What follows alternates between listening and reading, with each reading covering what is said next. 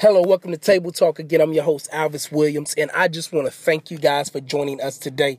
Truly, it's the day that the Lord has made that we can rejoice and be glad in it.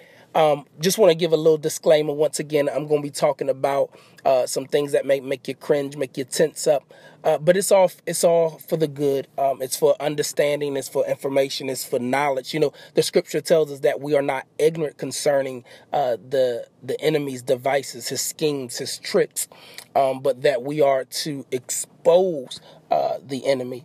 Uh, not people, but expose the tricks, the schemes uh, of the enemy.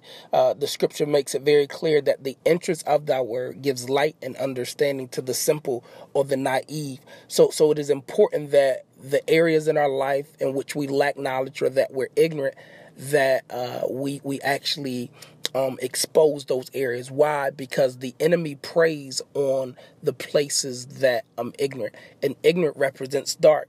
Uh, and we are not a nocturnal. We're not a people that are dwelling uh, within the dark, but we are a people uh, that He has brought uh, into to the light. The scripture says His marvelous light and that he's transferred us in the kingdom of his dear beloved son. So we're going to be talking about this, and I'm going to go some places in this episode that's going to talk about the effects of uh, pornography and how it affects the brain. I'm going to touch on that briefly, but I'm also going to talk about how, uh, due to sexual sins, that we inadvertently we bring luggage and baggage into our relationships and also into our marriages. Uh, so um, I just want to thank you guys for joining us. Uh, give us a few minutes and we're going to be right back. Thank you and God bless.